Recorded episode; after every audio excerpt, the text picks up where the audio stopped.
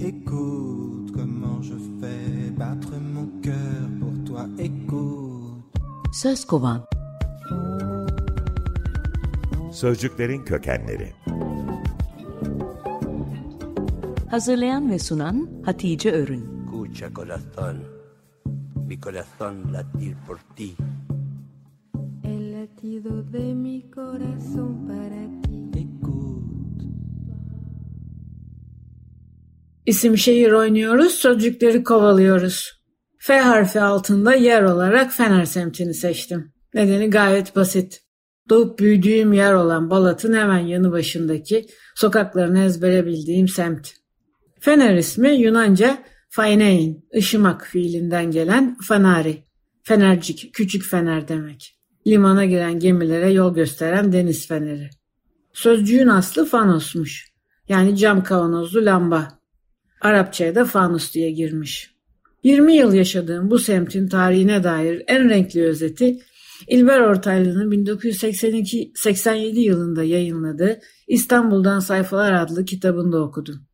Fener Patrikhanesi'nin yüzyıllardır orada olduğunu sanıyordum.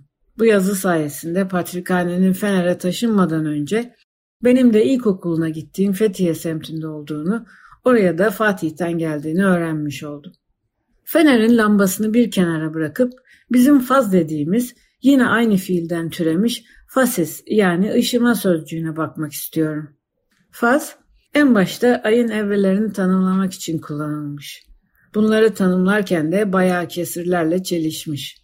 Yarım daire olana çeyrek ay denmiş. Türkçe gayet siyah beyaz bu konuda. Yeni ay var, dolunay var. Arası yok.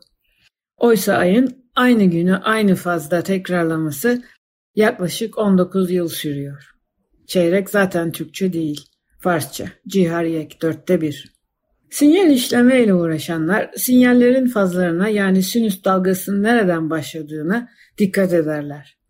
Sinüsleri toplarken fazla hata yaparsanız ortaya yalan yanlış bir şey çıkar. Lisansüstü eğitimin başında bir sinyali yalnızca faz bilgisinin işaretinden yani artı mı eksi mi olmasından tahmin etme konulu bir sunuma gitmiştim. Bu teknik başlığı günlük dile çevirirsem idrardan karakter tahlili diyebilirim. Konuyu sulandırmamın nedeni var. Fases yani ışıma Gürcistan'dan Karadeniz'e dökülen ülkenin en uzun nehrinin adı. Çanakkale'yi anlatırken denize düşüp boğulan Helle'nin kardeşi Prixos'un tek başına yolculuğa devam ettiğini söylemiştim.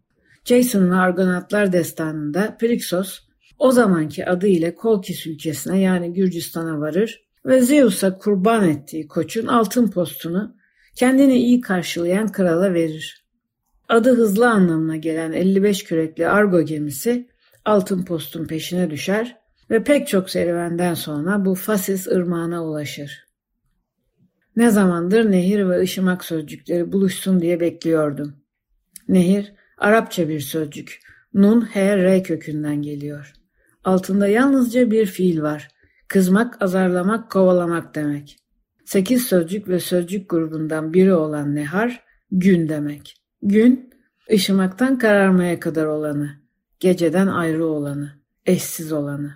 Yarın, yeter ki pencerenden bir saksı fesleğen eksik olmasın.